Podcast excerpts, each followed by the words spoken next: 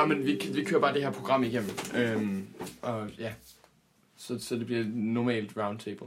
Yes, det gør det. Skide godt.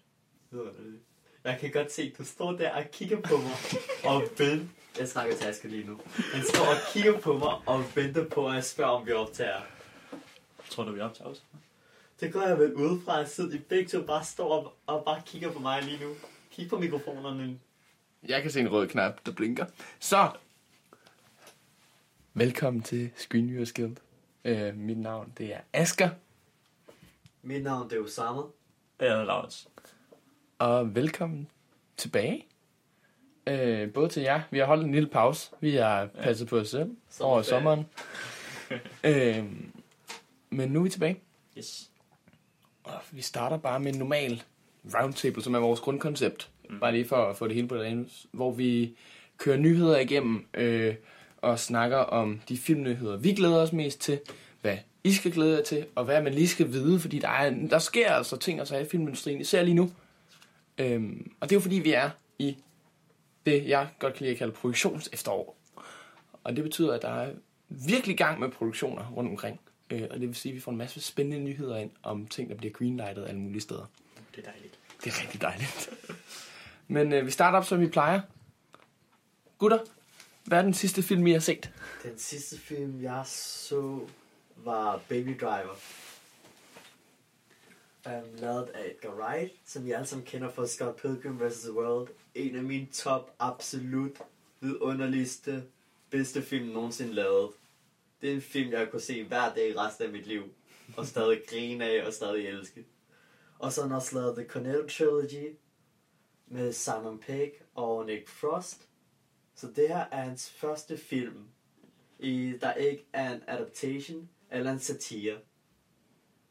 Og det er en meget spændende case egentlig, på grund af normalt Edgar Wright er kendt for alle hans små filmfinesser, hvor med alle sine match cuts, alle hans zooms, alle hans måde at bruge lys på. Men i den her film har han virkelig gået tilbage med alt det, på grund af at han vil prøve at fortælle en mere basal historie. I stedet for at bruge alle sine filmfinesser til at lave komik, så i stedet for fokuserer han meget på action. Baby Driver, det er en action, romantisk komediefilm. I hovedrollen er det ham, der fyrer for den også, der så jeg kan ikke huske noget. Men jeg burde nok lære mig at kende, på grund af at han havde en virkelig god performance. Men, altså... Det er med Ansel Elgort i hovedrollen. Ja, yes. Kan du også godt sige, hvad Deborah hed også? Det er Lily James. Lily James, hun var med i Cinderella, den nye. Og for de øjeblik, de begge to ser hinanden, man kan bare se, at de har det sjovt. Der er virkelig meget god kemi mellem dem. Hun spiller Love Interest, og hvad var en hovedpersonlighed igen? Skuespilleren? Ja. Han hedder Ansel Elgort. Ja. Ansel Elgort, han spiller Baby, som er en getaway driver. Mere behøver jeg ikke at vide om ham. Altså den beskrivelse, jeg har hørt af Baby Driver, det er, at det er Drive, men i babyudgaven. Ja, det er det virkelig. Især når biljagterne kommer. Det pæneste biljagtsekvenser, men også meget historiebeatsene. På grund af, at Drive har jo hele det der med, er jeg en god person, eller er jeg en ond person? Hvor Ryan Goslings karakter skal finde ud af, hvad man selv er.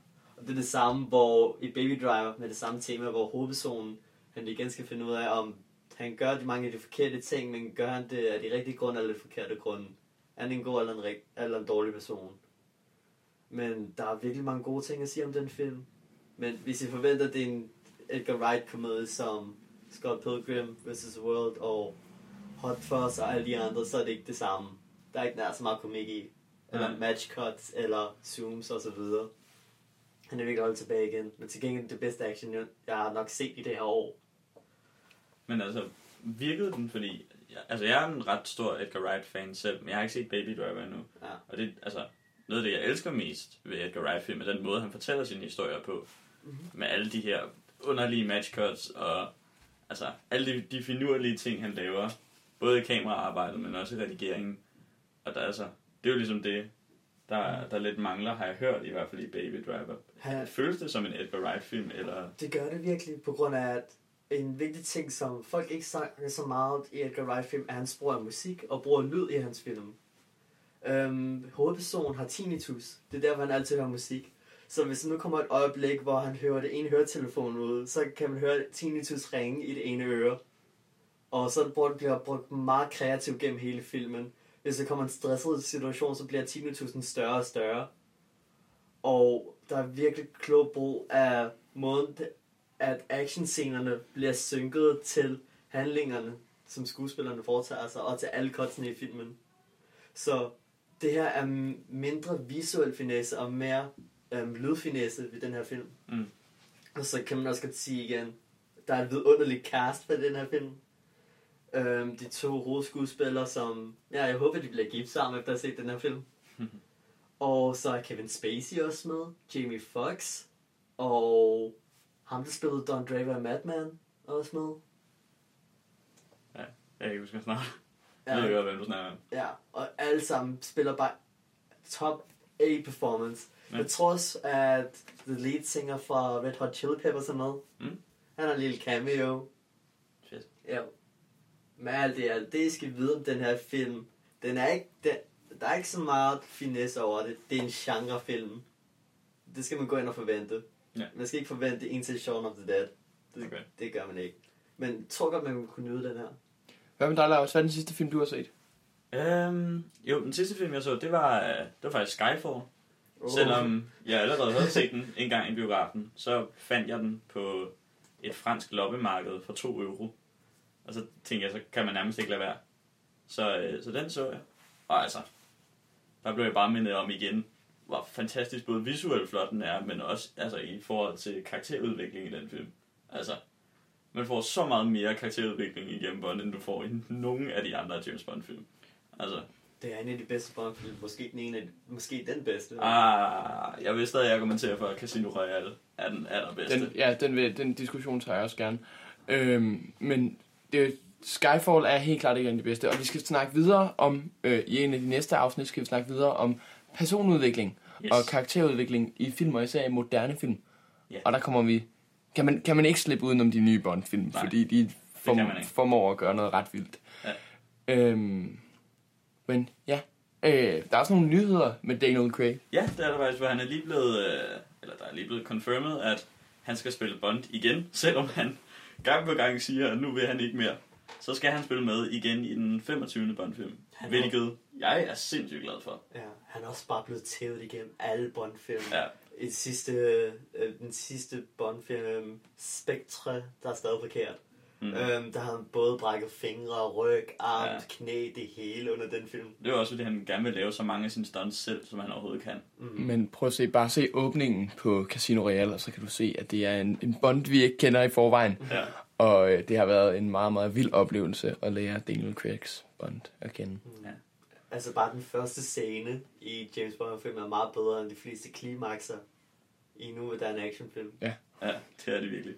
De er virkelig konstrueret godt, og jeg synes, altså Daniel Craig er en fantastisk James Bond. Altså han er bare James Bond, som jeg altid har forestillet ham. Ikke en flødebolle som Sean Connery, men en hård og smule utilregnelig og svær at læse mand. Jeg vil sige, at det eneste franchise, der er på det niveau lige nu, det er Kingsman, som jo kommer ud af at være en joke af James Bond. Men som gør det godt. Som gør det rigtig godt. Ja. Hvad med dig, Asger? Hvad var den sidste film, du så? Jamen, jeg har siddet og grublet lidt over det, mens I andre har snakket om jeres seneste film.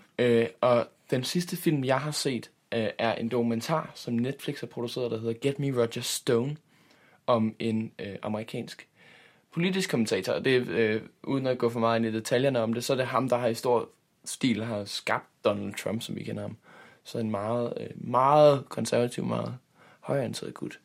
Men super fin dokumentar, og producerne ligger ikke skjult på, at de er ultraliberale. Nå, okay, jeg skulle til at sige, var det en objektiv dokumentar? Men det ved Roger Stone også godt selv. Så han er utrolig glad for filmen, fordi han synes, den er sandfærdig, og det er sådan, der er blevet et portræt af både filmskabernes måde at tilgå dokumentarmedier og sådan noget. Sådan en rigtig, rigtig fin portræt-dokumentar. Ja. Helt klart anbefalesværdig, hvis man er lidt... Hvis man er sådan lidt... Jeg er sgu ikke nysgerrig på, hvordan det foregår oven i hovedet på Donald Trump, så tror jeg, man skal se den dokumentar, så bliver meget klogere på, hvordan hans tankeproces er. Jeg tror, der er mange, der er det. Der de sidste par halvt år. Han har kun været præsident et år, et halvt år. Ja. Som tænker flyver. Han er virkelig svært at læse, den mand. Ja, men til gengæld har han, selvom det er et halvt år, har han virkelig lavet meget på det halve år. Han er fucking meget. Ja, men hvor meget godt. Ja. Nå, altså, vi skal ikke snakke politik. Nej, okay. Det er ikke det, jeg har for. Den første nyhed, og nu skal jeg lige finde den frem her på min computer, det er en ting, som jeg sendte til jer, fordi det kunne simpelthen ikke passe. Men The Hollywood Reporter skriver, at den første weekend, hvor Emoji Movie og Dunkirk var i biograferne sammen, der var Emoji Movie tæt på at tjene lige så mange penge som Dunkirk. Og, det interessante her, det er, at Emoji Movie er den første film nogensinde, der er kommet ud af opening week med en Rotten Tomatoes score under 10. Og hvis man ikke kender Rotten Tomatoes, så giver den alle film en score, et gennemsnit ud fra alle anmeldelser, et sted mellem 100 og 0. Og den første gang under 10 i løbet af weekenden er så steget til 12 nu, men det er stadig ikke fantastisk. Og 10 er meget, meget lavt i Rotten Tomatoes standarder. Altså, det er virkelig ikke særlig tit, man ser film få de slags score. Og det er jo der, hvor det også lidt er sjovt at se den i kontrast til Dunkirk, som jo er, som der tjener næsten lige så mange penge som Dunkirk, kan jeg se her, har cirka 93 i Rotten Tomatoes score, imens vi har sølle 12, som den har nu. Den havde 8 dengang. Og der er kun $2,5 million forskel på indtjening. Så lektionen her er vel, at bare fordi noget er populært, betyder det ikke, det er godt. Nej. Ja. Men jeg forstår heller ikke, altså, for det er jo ikke noget fuldstændig nyt, man aldrig har set før. Altså, det kan du se med, hvad fanden, altså Transformers-filmene. Altså, det er jo fuldstændig det samme med dem, at meget, jeg skulle til at sige high budget, men meget større Hollywood-film, som ikke nødvendigvis har nogen god historie, nogen gode karakterer, eller ikke har noget nysgerrende ved dem overhovedet, virkelig tiltrækker virkelig, virkelig mange mennesker, specielt til biograferne. Og altså, jeg forstår det ærligt talt ikke helt. Altså, jeg forstår ikke, hvorfor man gerne vil ind i biografen. Jeg forstår godt, hvis du har en 8-årig søn, som synes, det kunne være mega fedt at se Emoji Movie i biografen. Altså, go for it. Men det er jo ikke kun sådan nogle mennesker, der har taget ind, fordi den har jo tjent præcis lige så meget som fucking Dunkirk. Som mange lidt mindre, men stadigvæk.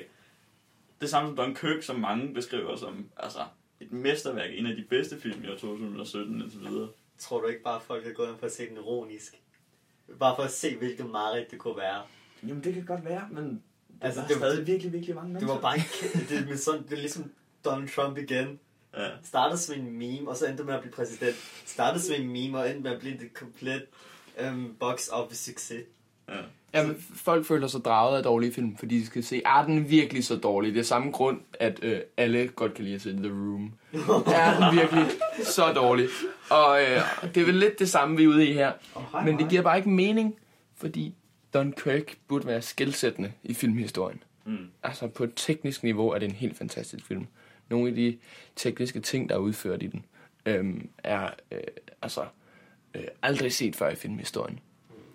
Og så kommer der en film, som vi har set 1000 gange før, lavet på den samme måde som alle andre studier. Lidt dårligere end Disney eller DreamWorks ville lave den. Det er ikke en film, det er bare en lang reklame. Ja. Altså, det er bare en reklame. Så kæmpe store app-firmaer som WhatsApp og Just Dance, de kan reklamere deres apps. Det er virkelig det Emoji Movie er. Skal vi ikke komme videre til den næste nyhed, fordi jeg kan godt mærke, at jeg vil blive sådan lidt småt deprimeret. Jo, hvis vi skal fortsætte lidt ned af den her liste med box office, og box office, det var mange penge, de tjener, når man i biografen. Så kan jeg sidder jeg her med top box office fra USA.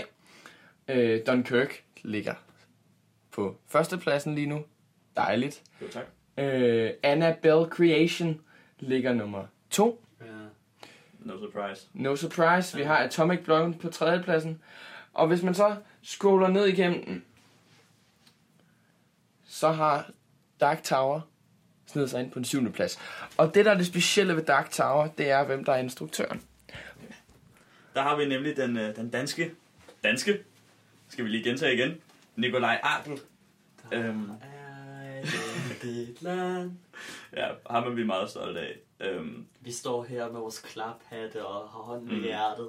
Som er en af de første, ikke den første, men en af de første danske instruktører til at instruere en større Hollywood kæmpe budgetfilm. Det er ikke kun ham som instruktør, det er virkelig bare næsten hele crewet, der er dansk. Ja, det er altså, fotografen er også dansk. Dansk fotograf. Vi har Anders Thomas Jensen har været med til at skrive manuskriptet sammen med Michael Arkel. Vi har Rasmus Videbæk, som er fotograf. Og det er jo ret vildt, især fordi Videbæk er en af de første fotografer, der har fået lov til at filme på et nyt Alexa-kamerasystem. Det er en ret stor ære at få lov til, faktisk. Altså så er det kun produktion af en vis størrelse, der får lov til det. Det er generelt et ret stort dansk hold, der har været bag den her. Så man kan godt tillade sig at være lidt nationalt stolt. Indtil man ser anmeldelserne. Ja. I USA har de amerikanske anmeldere ikke været så glade for den.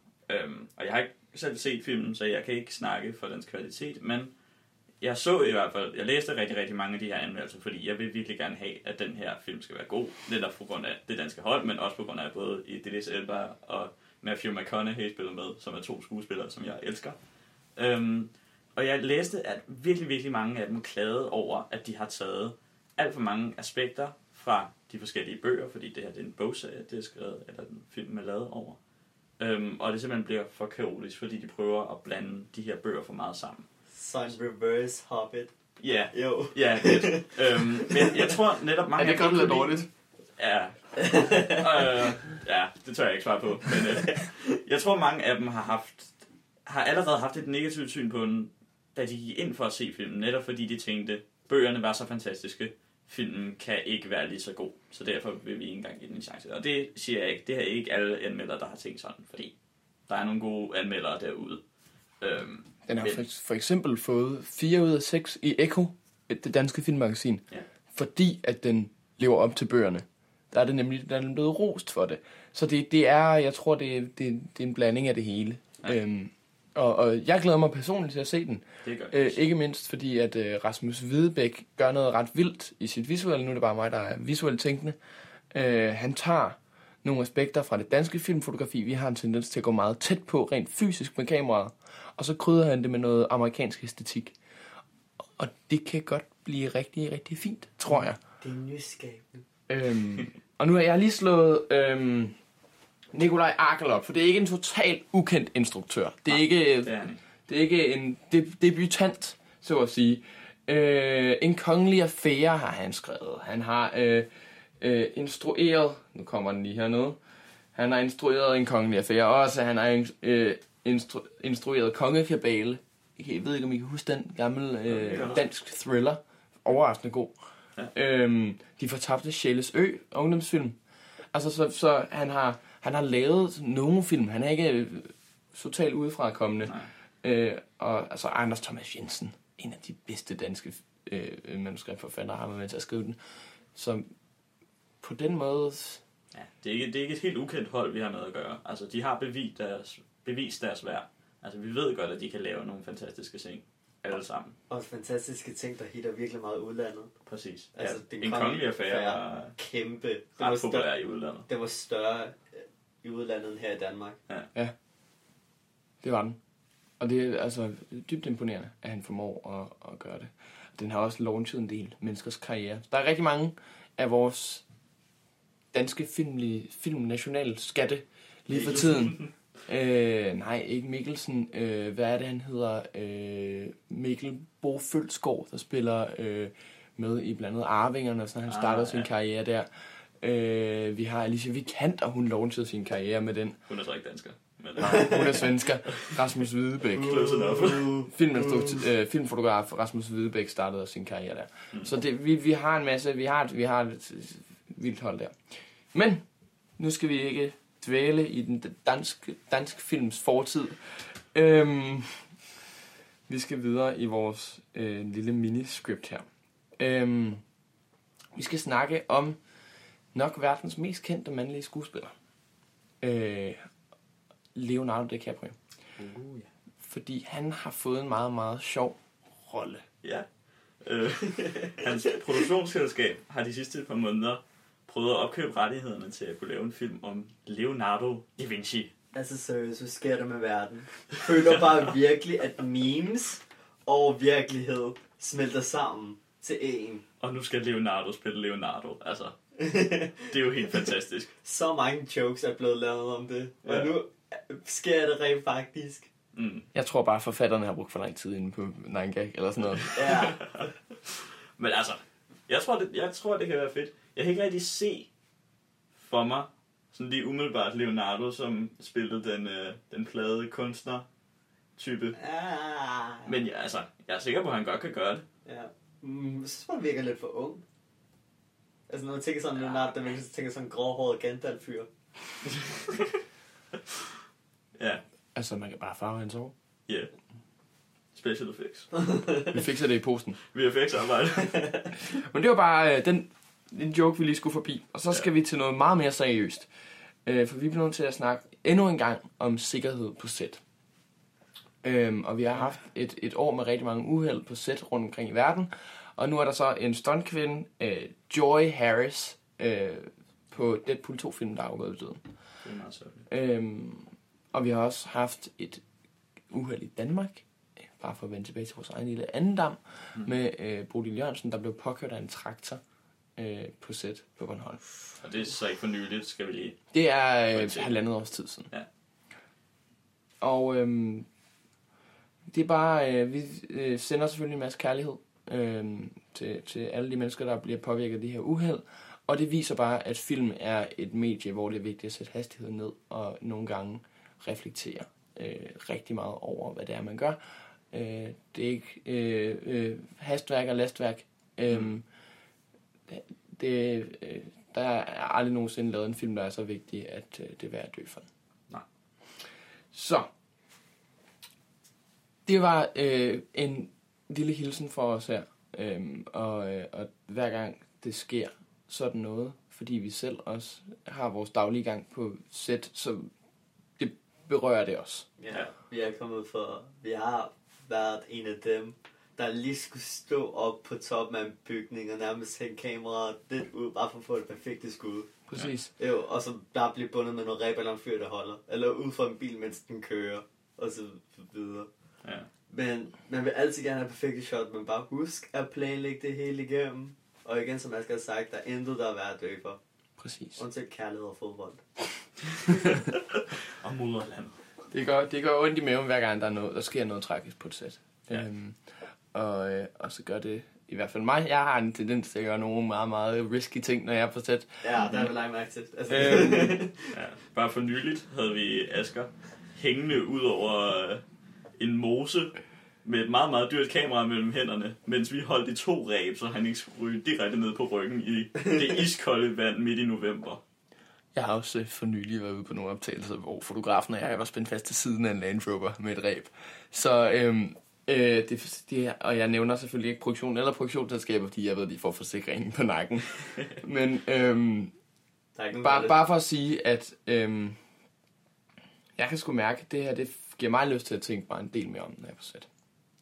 Så, det er alt for seriøst. Nu skal vi til noget meget, meget hyggeligere. Vi skal til 2. verdenskrig og Dunkirk. Yeah. Jeg har ikke set filmen. Full disclosure.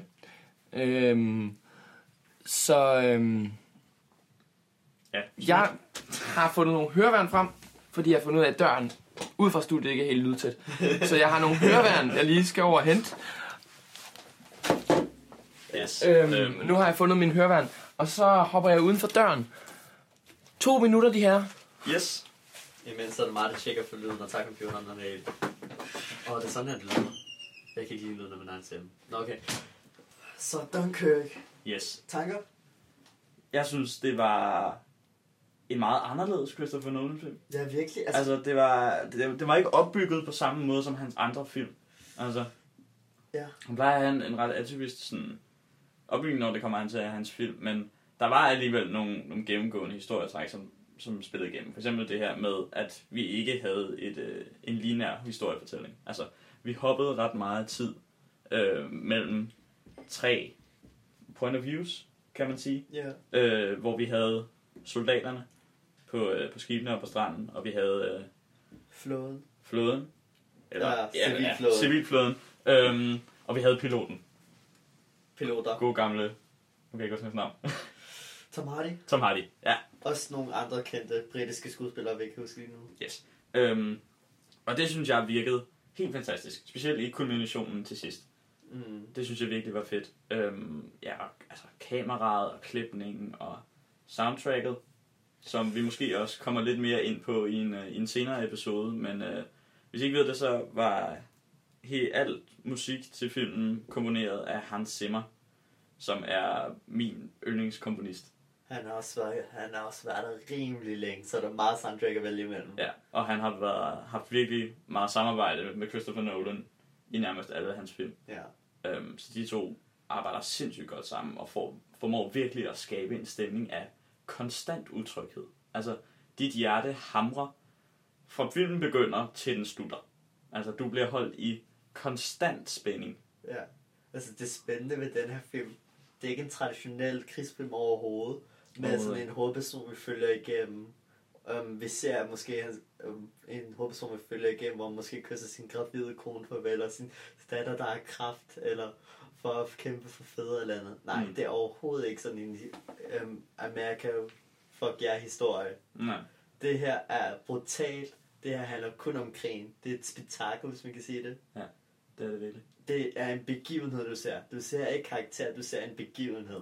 Og det jeg også elskede ved den, var, at jeg synes ikke, den havde nogen hovedkarakterer. Altså, vi havde selvfølgelig de her primære karakterer, som vi fulgte igennem. Men vi kom aldrig helt tæt på. Men det var krigen. Det var krigen, der udviklede sig. Det var krigen, der førte plottet videre. Og altså, det var krigen, vi til sidst i filmen havde fået et helt andet syn på, end da vi startede. Og det har jeg nærmest ikke set nogen andre film gøre. Altså, jeg har set andre film forsøge på at gøre noget lignende ved at have en begivenhed som, hvad skal man sige, hovedkarakteren i filmen i stedet for en rigtig karakter. Titanic? Ja, for eksempel. Og det virker ikke. Jo, det virker, men det var på en anden måde, på grund af Titanic handlede om personerne på skibet. Ja, og ikke altså, jeg synes ikke, man kan tage Titanic som eksempel, for det var ikke Titanic, som var hovedkarakteren. Det var Jack og Rose, der var hovedkarakteren. Præcis. Men i Dunkirk er det Dunkirk, der er hovedkarakteren. Ja, og det virker sindssygt godt. Men så er det mig, der sådan tænker lidt som lidt Nolan-kritiker og bliver kaldt ofte. Ja. Hvis man er sådan en af mig, der sådan lidt tænker lidt om, når man ser Nolan-film, så er der et par Nolan-ting, Nolanismer, der går igennem alle hans film. Som jeg elsker. Ja, som jeg begynder, det begynder at blive lidt ensform lidt en gang imellem. For eksempel, den her film slutter på en monolog, ligesom alle andre hans film gør. Og jeg mener, alle hans film gør. Men en anderledes monolog. Ja, en anderledes monolog. Og også, at der bliver Hvad? Ikke noget. Okay. Og også, at der bliver krydsklippet igennem tre handlinger, som der altid gør. Mm. Og det vil jeg ikke sige. Som der altid gør. Som der gør næsten alle klimakser. Jo. Jeg synes ikke. Ja. Jo, hvis det ikke bliver krydsklippet mellem tre sideplots, bliver det krydsklippet gennem tiden også. Ja. Tiden er også et stort tema i den her film. Og ja, så er der også en ting, der virkelig irriterer mig, men som jeg også godt kan lide ved Nolan. Virkelig beundrer, men virkelig irriterer mig også. I alle Nolans film, det er hans bror, der skriver de fleste af alle hans film. Undtagen lige den her. Ja, det er hans eget projekt. Ja, det er hans første eget projekt. Men det problem med alle Nolan-film er, at, eller et gode ting for nogen, det kan diskuteres. Men Nolan har en speciel måde at skrive karakterer på. Mm. Han skriver ikke karakterer, han skriver filosofer. Ja. Altså, men karaktererne i alle hans film har ikke direkte nogen personligheder, men mere filosofier. Okay, der er jeg ret uenig. Hvad mener du? Jamen altså, jeg synes i alle hans film har han nogle karakterer med meget specielle karaktertræk. Ja, men det er jo bare filosofi. Altså, der er ingen personer, der snakker som rigtige mennesker gør, eller gør som rigtige mennesker gør. De er alle som filosofier. Altså, jeg kan godt se, hvad du mener med nogle af hans hovedkarakterer, f.eks. Batman i The Dark Knight-serien. Ja, og Jokeren, og Jim Gordon, og Catgirl, og Alfred, og Robin, de er alle sammen filosofer i alle filmene. Det vil jeg ikke sige. Altså, jeg vil sige, de havde nogle meget stærke karaktertræk og nogle meget stærke holdninger. Men altså, jeg føler, de har en personlighed. Og har nogle, altså, hvad hedder det? Både nogle mørke og nogle lyse sider, og ikke bare er enformige filosofer, der gerne vil udbringe et budskab. Altså, altså det siger jeg heller ikke, det er altså Nolan-film. Det er gode karakterer, men nogle gange, så er han virkelig på grænsen om, er det her karakter, eller det er bare filosofer? Mm. Det kan vi godt følge mig i, ikke? Jo. Ja. Jo. Og hvad er så tanken? Fuck, jeg glemte det. Nå, men skal vi ikke få Asger ind igen, tænker jeg? Nå, nu kommer jeg i tanke om det. Okay. Altså, generelt i alle Nolan-film, hver gang der kommer en stor action-scene, eller et stort spektakel, eller noget af den stil, det ser altid smukt ud. I den her film, hvis der er en båd, der synker, så ligner det virkelig, det synker. Hvis der er et flykamp, det ligner virkelig, du er inde i et fly. Mm. Og et ægte fly. Ikke et CGI Iron Man, der flyver rundt. Mm. Du er virkelig inde i et fly. Men nogle gange, når den kommer helt tæt på, så kommer nogle af de små problemer. For eksempel nogle af Batman-fight-scenerne i hans trilogi. Det passer ikke helt rigtigt. En ting, som ingen folk kan snakke om, er, at i soldaterne, vi følger 3 personer. Kan du nævne de 3 personer, Laurits? Nej. Vi får ikke oplyst alle navnene. Okay, der er ham, der skal skide i starten. Ja. Og der er Harry Styles. Mm. Og der er spoiler alert. En fransk mand. Ja. Og den følger vi gennem hele filmen. Og hvilke karakterer er i slutscenen? Harry Styles og ham der dyben, der skulle skide i starten. Hvor franskmanden? Han er væk. Der er ingen mennesker, der lå mærke til, at han blev brændt ihjel, der hvor der gik ild i olien. Ja. På grund af, det var virkelig dårligt redigeret. Ja. Altså, sad virkelig i biografen og tænkte, hvad sker der lige nu? Jeg har ingen idé. Og det er noget, der har lidt dårligt været, når man kommer helt tæt på. Men det er bare sådan nogle nitpicking, jeg gør lige nu, på grund af, ingen film er perfekte. Ja. Ja. Nå, nu henter jeg skal nu søge for, at man står derude helt alene. Ja. Altså generelt, jeg er nogle gange lidt kritisk over for Nolan, på grund af nogle af hans Nolan-ismer, for jeg går igennem alle hans film. Men det er stadig en god film, det her, og noget virkelig. Dirty. Også lige en sidste ting, som, når Asger her, han kan godt høre det her. Det her er virkelig en film, der kun kunne have været lavet af englænder, i forhold til temaet og så videre. Den her film kunne aldrig have været lavet af amerikaner. Nej, så ville den have været meget, meget anderledes. Det kunne være lavet af franskmænd. Ja, det kunne den godt. Nej, det ville også have set meget anderledes ud. Er der en kærlighedshistorie med? Nej. Nej, så kunne den ikke være lavet af franskmænd. Nå. Vi skal til at runde af. Ja. Jeg har en sidste ting. Nu har vi løbet rimelig langt. Vi er oppe på 33 minutter. Ret præcist. Det er et ret langt program, vi har fået lavet her. Det er. En aller sidste ting. Det er noget, jeg bare lige har lyst til at vende med jer. Fordi der er gang i en ny sæson af Rick and Morty. Yep. Og til dem af jer, der ikke kender Rick and Morty, så er det en meget kontroversiel webserie. Måske kontroversiel, men absurd. Den er ret absurd, og mange kan nok finde den ret stødende. Hvad snakker du om?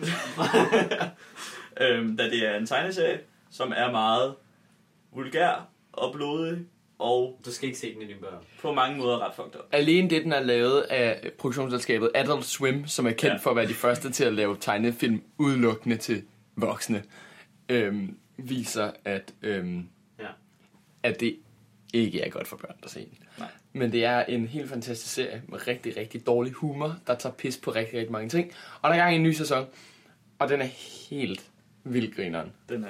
Altså, det bliver bedre for hver sæson, synes jeg. Altså, det bliver bedre og bedre. Og det er ikke fordi, at man får mange flere karakterer, man lærer at kende lige pludselig, og der lige pludselig er nye, spændende gadgets, de finder. Det er virkelig bare de samme karakterer, men helt fantastiske og grinerende historier. Og en meget forskellig historie hver gang. Ja, meget, meget forskellig. Uden at spoile for meget, så kan jeg sige, at hele det seneste afsnit handler om de 2 hovedkarakterer. Der er Rick, som er en fordrukken videnskabsmand, og hans barnebarn Morty, som er dum. Han er og hele det seneste afsnit handler om, hvordan Rick, der skal finde ud af, hvordan han holder op med at være en syltet agurk. Det er konceptet en nødskal. Ja. Men det vil jeg bare lige lufte min glæde over den nye sæson med jer. Og hvis I ikke har set den endnu, altså, giv det en chance. Se den første episode, se de første 2 episoder, og jeg kan love jer for, at I bliver fanget. Startede med at se episoder på grund af at tænke, hey, det ligner Back to the Future. Hvilket de 2 karakterer også minder meget, meget om hinanden. Jeg tror, de er 20-stjålet. Det er 20-stjålet, og den her film gør så meget grin med alle sci-fi, med alle eventyr. Den laver grin med kapitalisme, den laver også lidt grin med Donald Trump og kommunisme og... Altså forbrugersamfund og folk der er kritiske over forbrugersamfund, McDonald's og hele livet, hvad meningen med livet der, folk der tænker over hvad meningen med livet der. Så stærkt anbefalesværdig. Yes. Konklusionen, den kan streames på Netflix, og der ligger 2 sæsoner i forvejen, så kommer der et afsnit ud hver torsdag. Og der er 5-6 sæsoner, 5-6 afsnit i den her sæson, så vidt jeg husker. Vi er på det 3., så man kan stadig nå at følge med. Men det tror jeg var alt for i dag, faktisk. Ja. Det her, det var Screen Viewers Guild. Mit navn er Asger. Mit navn er Osama. Og jeg er Laurits. Og tak fordi du lyttede med.